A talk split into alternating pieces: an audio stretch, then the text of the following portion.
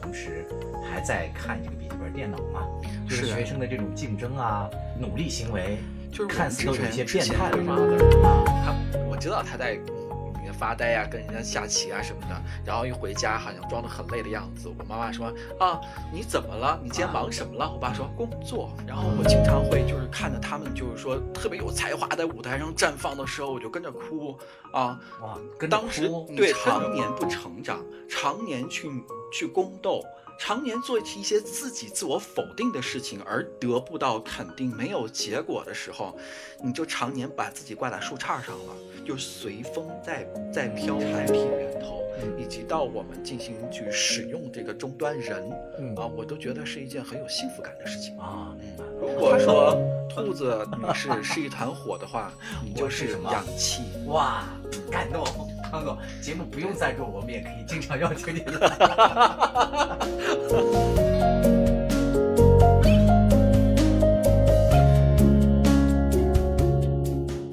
将就日子，讲究活法。大家好，我是将进酒节目主持人江山啊。今天呢，我们请来了一位稍微有点特殊的一位嘉宾啊。我们这将进酒呢，在跟一些广告合作伙伴啊，在谈一些合作。广告商的老板啊，是一个特别有故事、一个有料的人，宝藏 boy。这位老板呢，他姓汤，请汤总来跟我们大家打个招呼。哎，大家好，大家好，我是汤景云、嗯啊，非常开心啊，能够做客咱们《将进酒》，我是对这档节目真的是啊、仰慕已久。今天呢，啊呃，谢谢趁着女主播有事儿、身体不好的机会呢，就随风潜入了咱们节目 啊啊，再次表示对您邀请的感谢，谢谢谢谢。好，谢谢。啊二零二零年，这不刚刚过去吗？二零二一年才刚刚开始，在您的印象中，就是比较出圈的词，您都有哪些呢？有印象的？我觉得出圈的词啊，嗯在创业圈或者是呃很多的这种新兴产业里面，呃，都说的比较多，就是这个内嗯卷。内卷啊，对对对对，是啊、包括我自己啊，嗯也是一个，就是现在往回看啊啊，这一年刚好也是遭遇过内创业卷的一年了啊，啊就算算是创业一年，在这个内卷、将卷、未卷的过程当中，就有幸逃离了这个内卷啊。啊但是内卷在整个我的这个创业的过程当中啊，呃，我听很多人都有很多很深刻的一些感想。内卷呢，确实是被咬文嚼字呃评为啊是二零二零年的这个十大热词之一嘛。没错，嗯，内卷这个词，其实它最早呢是一个美国的人类学家提出来的，啊、是他在观察某地的这个农业生产现象当中呢发现的一个现象啊。就大致的意思呢，就是说这块儿这个农村的这块用地呢，它的增量是有限的，但是农民呢为了这个提高它的这个产量嘛，就只能在这个有限的土地里再继续的去精耕细作，去无限制的去投入。但是不论你投入多高呢，它这个农业的这个产品的产量是非常有限的。其实是用这种现象呢来指呢，就是边际效益已经非常低下了，但是大家呢在这个呃有限的资源范围内还得去无限的努力。对，在这一亩三分地儿里边哈，对对对就是竞争者越来越多，是的每一个人分到的这个这杯这杯羹，它越来越少，是竞争会越来越激烈。没错，没错你看哈，啊，咱们很多研究生朋友，嗯对不算朋友的后辈哈，是我侄子啊他去送快递，啊啊，是是是，对对。这个内卷这个词呢，在中国的社会迅速流传开来啊，其实也是最早开，先是在一些大学校园里开始的真是这样啊。是的啊，就是这个大学的一些学生嘛，在一些论坛就嗯。上传了一些照片儿，就说这些学生现在也都在内卷嘛，被内卷了。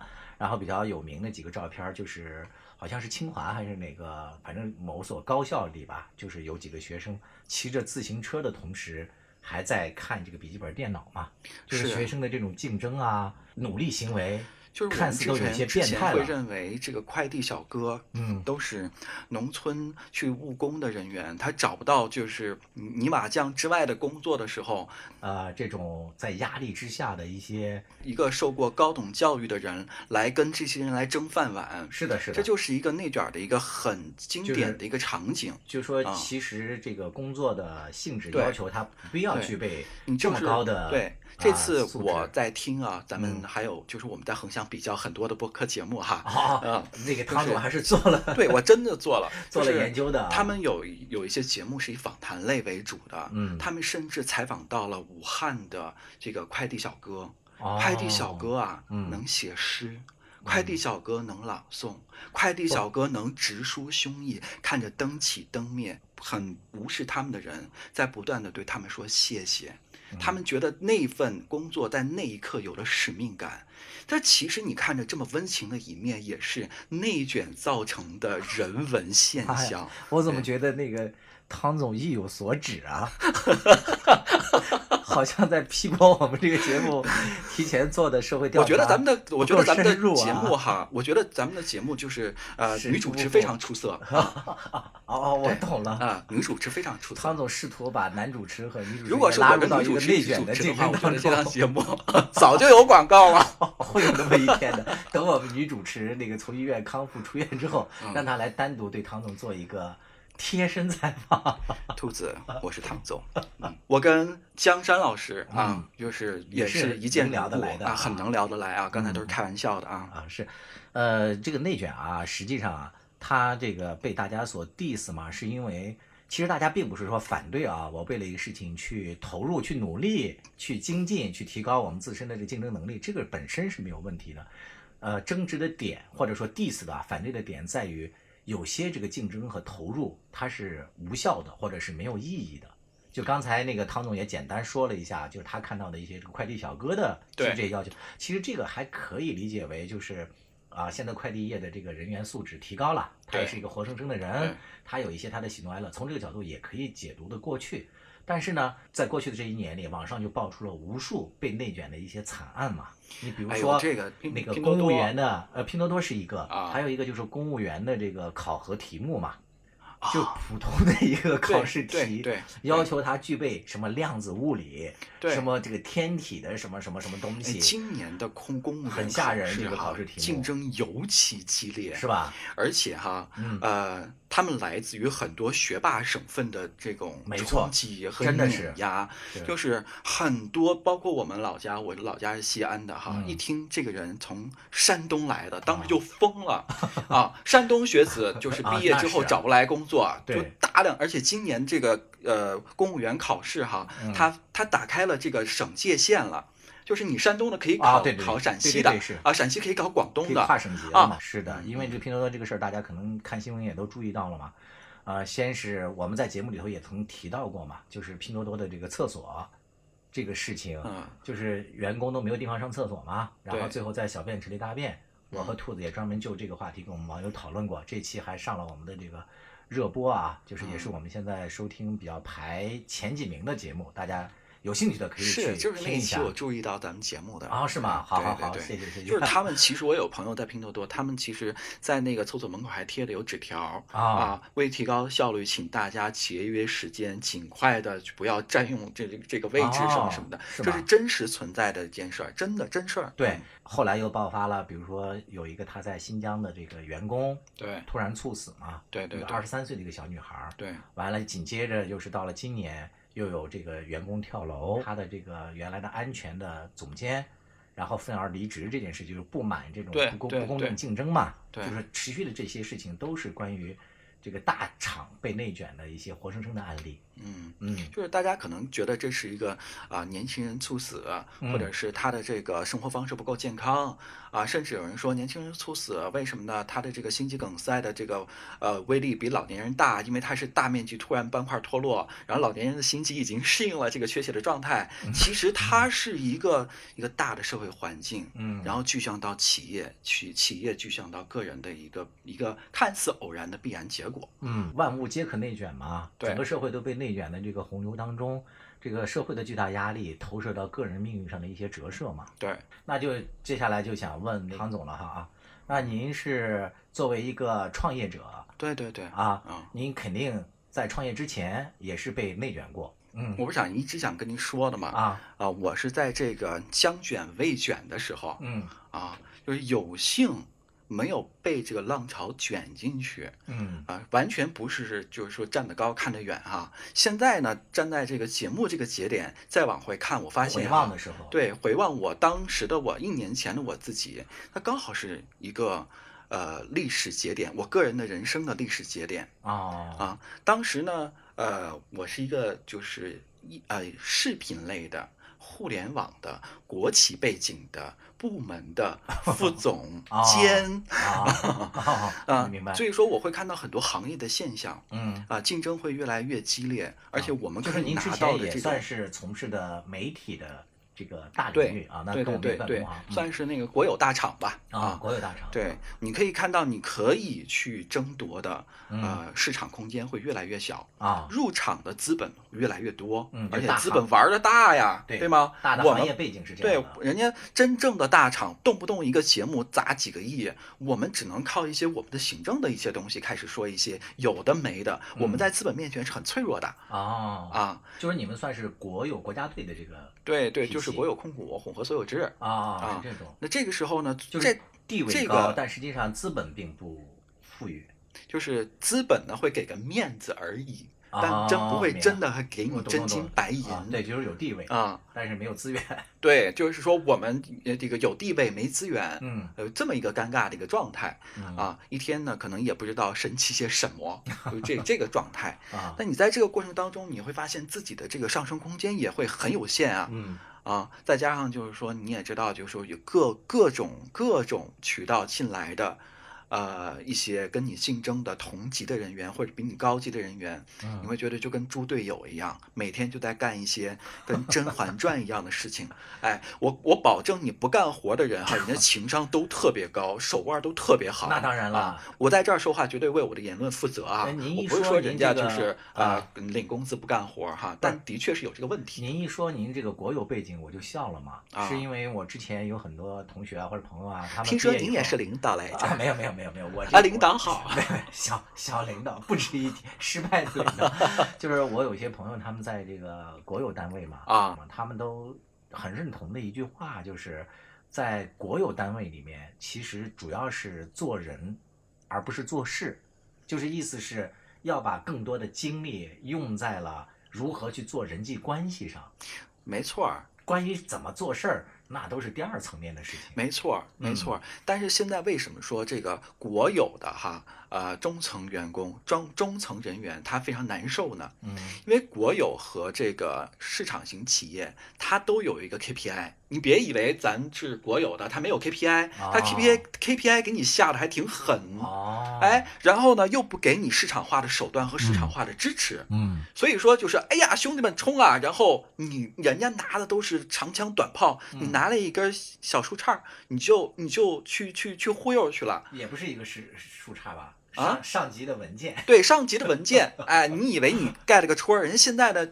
就是啊，你挺挺好傻嘛。，对对，大家都不傻，嗯所以说就很难弄。嗯那你又刚才就像您说的，就是说它是一个更更多的是关注人和人之间的事情，对对吗？那你你在外头说的那，个《甄嬛传》，我觉得特别形象。对呀，你在外边，所有的精力的出口，不是用在智商上的 PK 上，而是更多的用在情商上的较量上了。对那些猪一样的队友，人家演《甄嬛传》，个个都拿奥斯卡啊、华表奖啊，什么什么金鸡百花啊，对吧？然后你又拿着一个就是说树杈在外头，你弄不回来的东西的时候，你就会被狂踩啊。你这样内部要资源的时候，人家狂卡呀，对吧？那好，这时候你要变成什么？你要变成钮钴禄式啊，钮祜禄氏。钮祜啊，sorry sorry sorry，你有文化啊，对对唐总，那个你看完了，啊我们这个节目三处可能个一方有文化是好事儿啊，对。啊，没有没有，唐总您继续，您是大理不辞现在小让，都流行爸爸有文化，好像要乙方有文化哈。对对对不还是还是还是还是甲方有文化。你你现在得得变成那个钮祜禄式，你要嗯跟财务去撕，跟法务去撕，跟人力去撕哎啊，跟你的副总去撕。啊，你你如果还是一个像我一样，还是一个副职的话，啊那就更可怕。你的导演，你不是你的导演，你的领导嗯啊，人格缺陷加 PUA 嗯啊，半日狂魔半日佛，对吧？你在为部门去往前冲的时候，你认为你跟你的那个领导达成了一致，我去攻他，你去攻他，是吗？对对那结果呢？我把我上级的单位搞定的时候，你会传来说，哎，小汤跟上面的领导一起串通一气在整我。啊，这是你对，这是真实的的例子，而且就发生在五分钟之内。我带着上级的领导被我搞定的喜讯回来了之后，我的领导啊，嗯我的我的正职领导跟在对面的那个会议室就跟我的同事说这样的话，再加啊上职场 PUA 啊，啊，我们是一家人。这个企业里面哈，嗯，都在害我们。我天哪，我们要团结一致，嗯，有我在，你们放心。但是瞬间，啊，我明白，就是他瞬间会告诉你说：“我没有对不起你，为什么要这样对我？”你会觉得我没有我没有做任何事情，我怎么就对不起了你？就感觉有点像戏中戏似的。他因为他也害怕你这个功高盖主嘛，是吧？他也存在着一些竞争的他经常会说：“小汤啊，嗯，你不要一脸无辜的去说，实际上你在谋私利，你就会觉得，哎呀，再加上我啊，说实话哈，那个这是甲方爸爸不应该说这些隐私的哈，啊，就是我是一个讨好型人格。讨好型人格呢，最大的问题就是，就是你在要去对别人好，才能嗯换来你内心的安全感。嗯他会觉得你也要对我好，但不是的啊啊，结果根本不是。是的，就是你不断的在让夺自己的尊严、自己的原则，你换不来别人对你的尊重。是的，你会对自己产生极大的自我怀疑和自我否定，嗯所以到后来我的这个身体状况都不太好了。哦啊，心理压力、身体状况都特别的不好嗯，啊，就就就说一方的一厢情愿的牺牲，最后成全的是对方的 PUA 精神控制的快感啊，反而把自己逼向来一方内心的平静，啊，反而是把自己逼向了对你把掉入到一个又一个的漩涡当中。哎，我觉得你的这个汤总的这个经历，恰恰的解释了“内卷”这个词的两个关键因素。嗯一个是资源有限，你刚才讲了嘛，对就我们这个行业是吧？对它相对的对对我们只有一个那个政策背景，对但是资源各方面都是。对你资源不到位的对，包括内部的机会也不多。另外一啊个就是这个行业内部的竞争又那么惨烈，对以至于按理说应该你们是是一条绳上的蚂蚱的这个蚂蚱头子、头目领导，就是蚂蚱，我们一股绳儿多好啊！啊，一股绳他都开始对你进行这种离心离德的这种斗争了。对就是内部的这种你现竞争也在看来啊，非常无效。是所有的人都不开心，对，所有的人都不开心，但所有的人在一条破船上面哈，嗯就是修修互相倾轧。嗯，他不，他并不想把这条船修好，他嗯只想把那个漏赶紧拿手堵上，让这个船能走多远走多远。他也知道会沉，但是他不想下船嗯，啊，就是这个这个状态。这个其实就是内卷的悲哀嘛。，对，就是大家的这种竞争，它不是说让我们整个公司变得更好了，我们这个船能开得更远了，嗯反而是一种无效的，甚至是负面意义的一种人内耗。人都在打自己的小算盘。我很多次就是深夜接到嗯我的这个兄弟部门啊啊，就是职能部门的老大给我打电话说，汤总，你这样子你自己能得到什么？大家都要退后一步的啊！其实每个人都有每个人的利益，也没有像你的那个领导说的一样，我们要害你，没那个必要 啊！我说我我我能怎么说？我说啥？我只我只要稍微说一一点点自己的内心的东西就要传出去了，我嗯就是背信弃义，啊我就是吃里扒外、内外勾结。我只能说、t h i s is my responsibility，汤总很的尴尬，汤总的英语很尴尬。说的很地道，嗯就浓，浓不代表我会给你投钱啊。啊 浓浓的西安味儿。反正也不投钱了，我们姑且就资源底换了。，资源置换。还有内卷的另外一个意义，就刚才你讲到了，就是同行之间就是互相倾轧，对是吧？对就是那个薛兆丰也说过这么一句话嘛，就是让你在职场上拼搏，让你加班的，有时候不是你的老板，而是那些愿意加班的人。对，所以你为什么你的那个领导他要对你进行这些压制嘛？就是如果你表现太好了的话，你就把它卷下去了，你就上去了，所以他得先就是有时候声上给你有时候你的无欲则刚哈嗯是最大的威胁。如果你哦有所求，嗯你反而啊会在某一个内卷而内斗的环境当中嗯如鱼得水。就是你不 care 这样的一些事情的时候，你只做内心的一些事情的时候，你反而格格不入。对。对，这个很有意思的，哎很有意思的你。这个说的很对嘛，嗯这不就是那个《甄嬛传》也讲的是这个事儿吗？当甄嬛那个一心爱 我四郎的时候，啊，我们要聊到十年前的剧集了。哦不是，但是其实是经其实你现在反过嗯来看，这个《甄嬛传》不就是一个内卷的最佳对啊一个男人，对，对啊，后宫三千，因为他只有一个皇上嘛，对，是吧？大家都在卷，对妃子们卷你就说现在平均四十岁的一个男性 啊，一周啊 How many times a week，对不对？你这样去算，他一两年都轮不着一个人。汤总，我有所警惕，我觉得这个你要想影影响你们的产品。皇上他就是二十四小时不睡觉的努力去耕耘，那个播种。对他的这个妃子这么多，对是吧？后宫佳丽三千，他也不行啊。对啊所以大家这妃子们就就只能不停的互相倾轧嘛。对啊，其实内卷说出来很抽象，如果简单的用一句话来形容的话，其实就是大家抢饼吃嘛，因为没有就一块饼，是不是？大家抢着去对吃对，那只能用尽肉少，僧多粥少手段了啊。所以汤总，您在当时就是身体极端的不健康的工作氛围下，您的身体状况当时就出了一些问题，是吧？呃，出了一些问题，你会很焦虑啊啊，你会很焦虑。有一些事情呢，你会把握不住它的走向啊，这个就焦虑很大。另外一个呢，就是呃，长期被 PUA 的人哈，就是嗯说，其实我不喜，我不是这样子的呀，你为什么要这样想我呢？所以我哪儿做错了吗？嗯，对吗？你的自我怀疑啊，很严重，这种就会有失眠。啊，就会有慢性炎症。哎你有一些事情，你就觉得这是应该工作上应该做的，对吗？但是你会觉得我就是什么都不做，嗯但是你又不得不在最后一刻把它全部都做了。呃，工作强度的压力和内心煎熬的压力，它会让人迅速的衰老，迅速就是擦干了眼泪还要陪你睡吗。对对对啊对，所以我有时候在看那个一些呃综艺嘛，就现嗯在的综艺不都是鼓励大家自我表达的那些嘛？对对对对，吧？比如说呃，这个奇葩说也好啊，还是是那些街舞也好，我觉得他们好有才华。对，然后我经常会就是看着他们就是说特别有才华在舞台上绽放的时候，我就跟着哭啊。哇，跟着当时，对跟着哭，当时第一个反应是觉得哇塞，年纪大了，荷尔蒙这个不稳定了，你知道吗？在哭，雌性荷尔蒙分泌过多 因为我是咱们大健康嘛，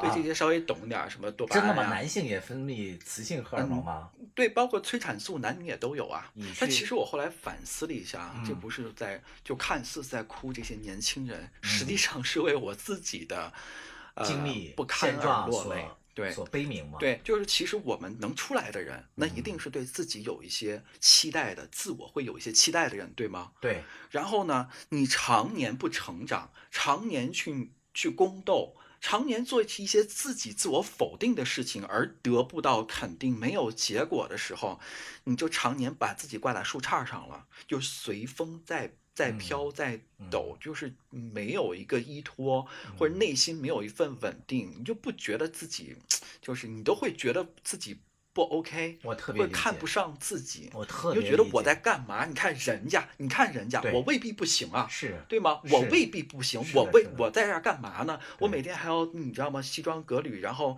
我长得还挺帅的哈，啊然后是挺装帅的汤总是对个人怂一样的，你就你就是嗯嗯那个。但是你就觉得这内心是不可以接受这个自己的样子的，再加上刚才我们说了，这个身体状况也不好，嗯所以呢，你有一个千载难逢的机会，出现了。对，就出现了。啊，啊，我们 HR 找过来说，哎呀，咱们公司今年的这个方向哈，可能明年要调整一下，可能您这块业务咱就不做了。啊，我立刻赶紧回去跟我的那个领导开始商量。领导说：“你放心，我一定要把咱们部门保下来。就是说跟我走，我们要跟公司 PK，我们跟公司谈判。嗯又开始他还去找大仙去算命，搞得各种乌烟瘴气，就各种给我们 PUA。哎，真的是，我跟你讲，就是之前兔子在我们的节目里头也提过，他说他感觉啊，就是越是成功的这些人，实际上对这些什么歪门邪道的呀，什么找仙拜佛的，就是越相信你。知道为什么吗？啊因为他们就是说，比我们再往前一代人啊，嗯典型的他们获取财富、他们获取机会的那个嗯路径哈，很大一部分嗯不是基于自己的纯粹的。跟他说的。观点是一样的，对就是他是他会他很相信这些天意呀，他要相信这些这个。另外一个，其实他哎把那个原始积累财富过程对中的一种，我罪恶当时还为了取悦他，我啊当时还为了取悦他，你扮成大仙了对，还去拜了他认可的大仙 啊，就在人民网旁边一个小破那个什么民居里边的一楼，一对夫妻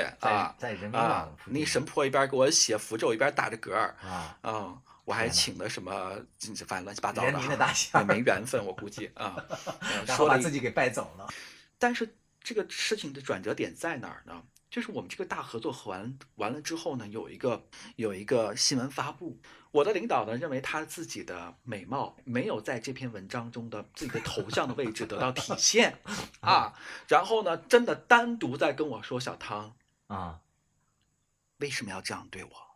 哦，他不是开玩笑的，他说我试问，我没有做任何对不起你们的事情，啊，恼羞成怒，为什么要这样做？恼羞成怒了？就是把我很多，你要知道，就是那也是一个冬天啊，对你知道吗？就是做了很多的工作，才把这件事落听的时候，你是什么样一个心情？是的，后来我继续在看《奇葩说》，但是这个这 个我要把钱，对我要赞助《奇葩说》然后那一天我们也可以成为一个播客界的对奇，葩那天罗。振宇呢，就在因为罗振宇表现很差，嗯他要，但是他说了一句话，就是说，如果现在呢不按你想的去活，未来你一定得按你当时活着的状态去想。啊，这我做了四个截屏，国庆节的时候发到我的朋友圈，直接导致复工之后、上班之后啊，我的领导冷嘲热讽说：“哎，看一下哈，开会啊，看咱们这个副副总监啊，他想活成什么样子？”哇，我就觉得这种冷嘲热讽已经到头了，嗯对对到头了，我的身体状况也不允许我再跟你玩儿这些事情了，对吗？嗯啊，那哎，我听着还是蛮沉重对的。虽然你现在以这种对他跟我说，他说小汤，我不会再跟你合作了。我跟他回了四个字，我说如沐春风。我一转身我就找了 HR，哎呀，嗯，嗯就是嗯非常非常决绝的走了。当然那时候呢，也赶上公司那个好政策哈，啊，就是它是它是一个双向的这种，会有一定的给你一点的这个赔付对对对，补偿要补偿偿哈，不叫啊啊赔哈，这样说啊那个不不职业。大家好，我是北京电台主持人耿化，朋友们都爱叫我带货达人。这一次我代言的是一档生活脱口秀《将进酒》，由我的两位老友江山兔子出品，社畜日常必备，通勤路上首选，华语地区包邮。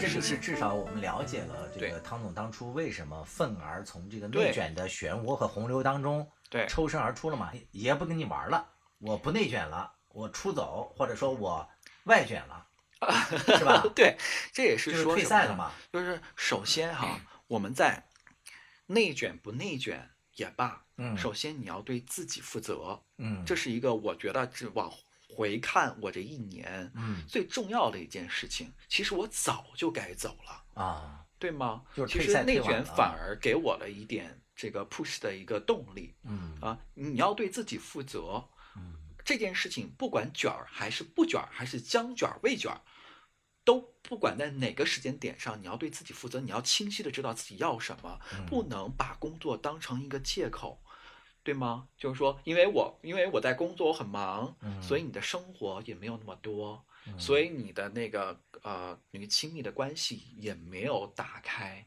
所以你有很多的兴趣爱好，你的自我成长全部因为工作忙压力大，这是我我个人，我只说我我自己嗯啊，全部都好像因为工作而把自己挂在了一棵树杈上。嗯，当这份工作没有的时候，当这个赛道已经不适合你的时候，你不是挂在树杈上了，你就掉到深渊里边了。就是说，我们不论是不是在一个职场当中，对，在工作，还是我自己去创业，嗯，呃，最重要的一点是我还是要有一个能让我获得幸福感的这种这太重要了。基础的心对态，幸福感，哎，对对对对对对，是？吧？对，然后我我是我活得好不好，生活的幸不幸福，我的这才是最这是最重重要要的。对对不要说把这个所有的自己的不快乐或者说什么都归咎于工哎作，对对对，就是嗯就是说，我们其实说，啊、你的工作是一个你的借口，对，这对于很多年轻人都是这样的。嗯，他因为工作忙，所以他就可以跟家人说我很忙，他不愿意去更多的去进行这种亲子沟通，他也啊可以说我很忙，对对对所以不愿意对自己的爱人担身、担更多的责任。我告诉你，我就是这样，你面前嗯做了一个活生生的例子，对，哎，我觉得你这个对自己的认知还挺清晰和客观的，因为有好多人嘛，谢谢谢谢乙方对甲方的认可，不对真的有很多人呢，他会说我不得不去工作，是不对是？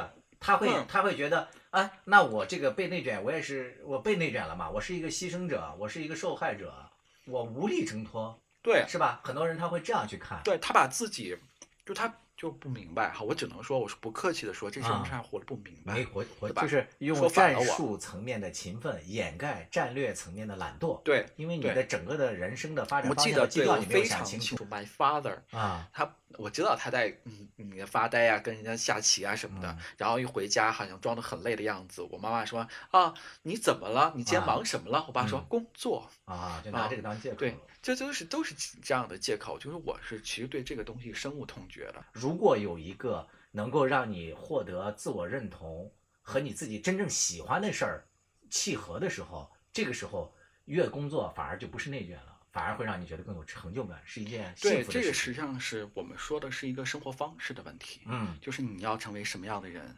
嗯，你要成为这什么样的自己，你对自己身份的认认可，嗯对自己内在的一个一个建立，我应该啊成为谁？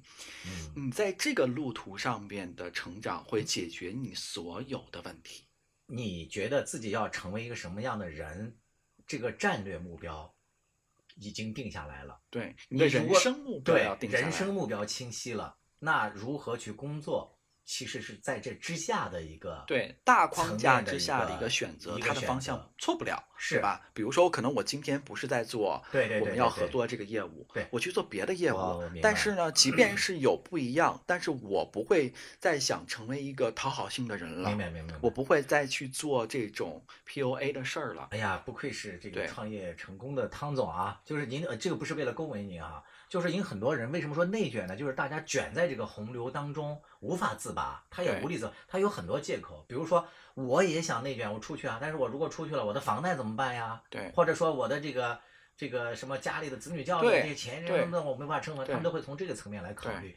就是眼前的这些对鸡毛蒜皮的事儿太重要了，他已经忘了他人生最终极的这个最想干的事儿是什么对了。但是您说的这个观点是，如果我知道我的人生去向是什么，我要成为什么样的人，什么样的生活方式能够让我幸福，那可能我现在所从事的这个工作虽然无趣，也在内耗，但是它是我要达到我人生目标过程当中一个必然阶段。如果说我现在就需要这个工作让我养家糊口，虽然它也很枯燥、很机械，但是我因为有了一个终极我知道我在干嘛目标了，对我知道我？在干嘛了。起码我在知道我对，干嘛，他就不会啊那么的痛苦了。对他也知道哦，我这个阶段要先牺牲，下个阶段我才可以。对，我觉得你说这点特别重要，对于我们如何破除内卷啊，在心理支撑上其实是有一个有很重要的一个理论解决意义的。我觉得可能那个江山老师哈，嗯您这个节目我也嗯听出来这个气质啊啊，咱们算是三观比较合的啊，是吗？对对对，对有对有忘了吗？所以您就别夸我了，我觉得就是您现在做的这件事情本身啊也是在不断自我定位的一个过程，也不断就是呃内在成长的一个一个东西，节目一个迅速一个途径，迅啊速就进入到这个商业互吹的阶段了，也开始内卷了。甲方爸爸不想不想被带节奏，啊，汤总还是按照您的节奏来啊。所以这件事情有几个，咱就光说事儿，因为刚才咱说的是人的事儿，对对吧？咱先说事儿的事儿，嗯只要人的事儿和事儿的事儿解决了，钱的事儿不是事儿哦，啊。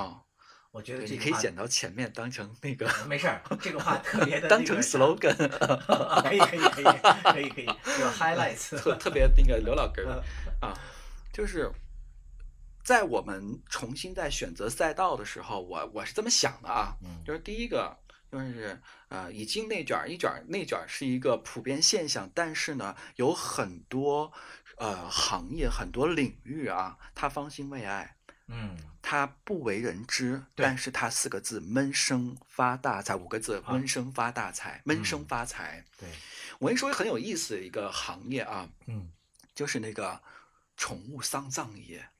哎呀，这个我知道啊，哇塞，我真的快，我真的是开了眼了，嗯很专业，对对对，很专业的啊，是的，而且整个产业链啊，啊弄得就已经产业链了，就产业链的不是单打独斗的，人人家都说就是你的这个呃财富取嗯决于你的认知的边界，对吗？对有关啊系，所以首先我就觉得应该去多去看，多去了解，啊，包括你看，我曾经也有一段时间，我是觉得为什么南方哈，因为嗯中国南北差异现在是最大的差异，对已经不是东西的差异了，对。嗯后来我就想说，其实我们哈，这是第一层，我们可以去找到一个不那么 highlight 的一个一个领域。嗯 highlight 实际上是内卷重灾区，嗯，对吧？啊，那好，第二个呢，就是你要真的感兴趣。我们已经工作了那么多年，为了事儿而事儿，为了嗯那份工资而而做，啊对对对所以这个事情呢，就是要自己喜欢跟你跟你的喜欢能结合在一起，嗯，跟你的这个爱好和热爱结合在一起，对，这很很重要。是自己熟悉嘛这个领域，对对对，第三一个呢，就是我们一定要去做一个长期主义者。这个也是为什么我看到咱们这个节目哈做了七十期了哈啊对呃70期将近嗯七十期，嗯，我是觉得中间还没广告哈，挺神奇的。另外一个，我相信还是现在咱们的传播的体量和粉丝依然没有广告，不是因为没有广告主，而是你们是一个长期主义者。对，知主要是觉得这个呃女主持啊，她学养深厚啊，表达非常的美好。这个啊祝她这个早日康复这个啊康总不瞒您说，我们节目播出以来，这个这个所有的粉丝啊，就百分之九十的都是兔子的粉丝啊。大家都认为这个男主播和女主持呢，这两个人的呃知识文化层次不在一个层面上。嗯，这样，汤总那个有了赞助之后，我一定去进修拿个学位，提高一下我们的 level。啊，倒也不至于那么夸张，倒也不至于那么夸张，因为啊男主持我们也看出来了，他在这个呃节奏啊，还有整体的把控方面还是有一 些积累。这是第二次商业互吹了的。汤总，您继续，您继续。对，呃，就是长期主义者，这这这是实话，这是实话。第三点就是，我不是不是是第三点，第四第四点就是你要对这件事情能有积累，可以让你积累起来，可以嗯。让你有所积累，这很重要。对，因为我们以前的很多的工作哈，在国企里，呃，这么长时间下来，我没有一个自己在某一个领域成为专家型的人才，啊，是。这是很惨的一件事。对情，这是我想特别弥想弥补的一件事儿。对。所以呢，现在就走到了未来我们可以合作的这个领域上面来。嗯嗯嗯啊，第一个呢，就是对我自身的身心健康啊，嗯。很有帮助。嗯。啊，包括我家人的健康，我妈妈头发都长出来了，嗯，真的吗？不？掉不掉发了，对，了啊，您刚才也提到，就是说，其实，在公司工作的时候，在这个国企工作的时候，您您已经就是精神上出现了很大的压力嘛，对。睡眠啊什么的都不太好了，看节目都会哭，对，是吧？当时已经这个状态了。对。但是你干的这个事情，具体的来讲，我可以跟那个听众朋友介绍一下啊，就是因为我们在节目开始之前，大家可能也能听出来我今天的状态有点嗨。不像平时那个温润如玉的江山，有点疯疯癫癫的。你见到甲方爸爸了，可能不是见到甲嗨一点儿方，主要原因是那个甲方爸爸就给我那个手腕上滴了两滴神奇的精油，对对对我突然找到了一种所谓的幸福和放松感，对我，觉得好像这个世界可以再美好一点。嗯，但是刚才您这个呃这个感受哈，特嗯别的正常，就是精油呢，它是一个小分子的，它影响了您的这个大脑的边缘系统，边缘系嗯统呢是对于情绪的调节呀，是一个核心的啊、呃功能区。啊，所以呢，呃，这几款精油呢，可以帮助你心情平复、放松，然后做自己我先打个岔啊。我觉得您前面举的那个例子啊，就是说那个《甄嬛传》。啊简直是成了我们这期节目的从头到尾的这个最主流的线索，是为什么吗？在《甄嬛传》里头也经常 用，我，就知道你要说是不是啊？他们也经常用这个什么油啊、膏啊，什么膏油啊，香啊，就是作为一个会有的会有的器嘛。对，会有的，呃，我原来觉得他们有点内分泌，啊我原来觉得他们有点夸张，是吧啊？帮你内分泌，帮你博取皇上的欢心，是帮你让竞争对手流产。对对，是呃其实是 什么都行理论上是做得到哈，我亲身试验了一下之后是是很安全的啊，有国家标准在的啊啊，其实就是我有一个很深切的感受，嗯就是自从我进了这个行业之后呢，我发现人实事求是的说哈，嗯百分之七十的疾病是跟情绪相关的。哦啊，然后呢，情绪呢是通过我们的下丘脑或者是边缘系统嗯来进行调节的，嗯它也有一定的需要被调节的物质基础，嗯它就会形成一个循环。嗯你情绪不好，你对身体有压力，嗯慢性炎症、疲劳、注意力不集中、自我否定，会进一步的让你的身体产生不好的结果出来。对，就是我们接下来就亚健康也好，或者组织器官的病变也好，到最后甚至癌变也好，都是因为这样。有，而且就是我们北上广深这样的情况非常普遍。有时候我会进入到一些大厂里面去做这个呃嗯活动啊，就是说员工关爱啊，或者对对对，我们就从情绪入手，嗯很多人哈就会把自己的故事跟我说的非常多非常多。我们做这个节目的初衷之一，就是我和那个女主播，其实之前都多少出现过一些情绪层面的问题。对，我是得过重度抑郁症嘛，然后兔子也是得过焦虑症。我们两个相当于也想通过做这个节目，让很多听我们节目的人呢，能够嗯多少从我们的失败经验当中吸取一些正向的东西嘛，能够松弛下来，能够换个活法。嗯所以我们说节目的 slogan 叫“将就日子，讲究活法”嘛。您的这个节目定位再说一下，我觉得特别好。将就日子，讲究活法，讲究活法，对将就日子，其实是我们现在普遍理解就是被内卷随波逐流嘛。其实，在生活当中，很多人的油腻，其实就是你将就日子的结果。那你自己做了这个事儿之后，在你的这个顾客或者说用户当中，是不是你亲眼目睹了一些人是真的有变化呢？我跟我父亲啊，是我我，你可以从节目当中感受到我是什么样。嗯 My father 啊、嗯 t o t a l l y different，啊，因为你们俩差异这么大就是差异很大。你去聊什么，你去说什么，啊，对不？对，你去，说什么，在不在人家的价值观里边，人家嗯也觉得你好像对对对对跟人家也不一样。其实啊这个是典型的中国父子关系嘛。今年，在今年，我用啊，我接触到了芳香这件事情之后呢，我就尝试着去给我父亲哈，因为他有这个高血压，哦，有一定的脑梗，我就说跟他做一些调理。嗯啊，他呢也觉得这个花味儿啊、精油味儿啊，就嗯觉得就不 man 嘛。那对是，对，我就用了一些适合男士的一些精油，嗯给他做手疗。哦，就在手对，你要就是疏通他的那个毛细血管和毛细血管和一些经络。啊，你在这个做手疗的过程当中哈，你会觉得啊，父亲的手啊，就手背上全部都是老年斑。你以哦前你也没有那个机会，人家那个老头儿给你看一下，你看我手背对上的没有那样的机会。说我说，哎呀，爸，你看这这些你要都好好调理啊。然后呢，那谁家哈，那个谁我看谁身体不好啊，这个话匣子一点一点可以打开。我爸刚开始呢，就是好像有点嫌弃，然后慢慢慢慢慢，他会跟你说他不满意我舅的言论，他不喜欢我拜拜，他想干嘛干嘛，他未来还有什么样的计划？你会发现，其实他也是一个很生动、很丰富的人。啊呀，这是对我来说是一种弥补，我的妈呀，我感觉我都要哭了。对嗯，它是一种弥补。嗯它就是说，我们芳香的东西啊，是一个 super connector，、就是嗯超级链链接接者。嗯嗯嗯对吗？刚才你看我跟你介绍了一两款，是的是的链接到了自身，对吗？没，错，对，感觉好像我们心一下就对打开了我们。经常会遇到这样的情况。嗯啊，改善你和你自己的关系，改善你跟你亲密人的人群之间的关系，这很嗯重要，是这很重要。不要觉得我们我们两个有一个共识，对吗？就是你人生的繁盛都基于你亲密关系的成功，才是你人生真正的成功。是这是我最看重的一件事情。嗯这都是我在这个过程当中，我说了，哈要对自己有滋养，要让自己有成长。对你会在这个人、这些人身上，你会体验到很多，就是让你会觉得啊，好幸福啊！是的是的知道吗？好幸福。可能我们没有那个。啊，走到哪儿贴了个标签，哪儿哪儿上级单位下来的，嗯对吗？对对对对对情假意的饭 桌上面的那个 觥筹交错，对对吗？我们没有下属给你每周交来的工作日报、日报呃周嗯报那些东西，就原来内卷当中看起来高高在上的东西嗯，但是我实实在在的收获一颗一颗的那种嗯感动和真心，还有故事对，啊。这个主要是对他的人生确实对，就是产包括生了我的这种有呃益的帮助讨好型人格，我也在不断的改善。以前的你可能是，呃，只顾了讨好别人，然后委屈了自己。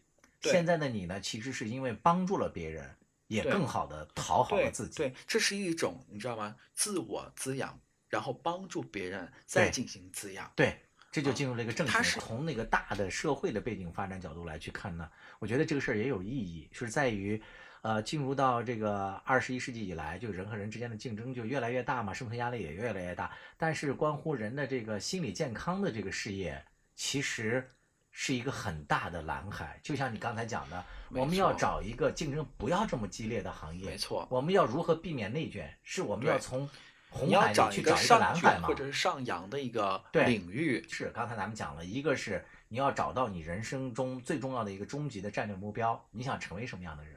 然后可以选择你的工作方式，来避免去被内对卷，是吧？嗯还有一个很重要的一点形式是，你要怎么去找一个不同的领域，嗯，就避开就是正面我真的发现哈，金山老嗯师，你为了节目的完整性哈和可能性，你牺牲了 很多的，你牺牲了很多的自我的个性和自我的表达，知道了吧啊你在成就别人。哎呦，啊你看汤总，如果说就是说，你看到如果说 兔子女士是一团火的话，你就是氧气。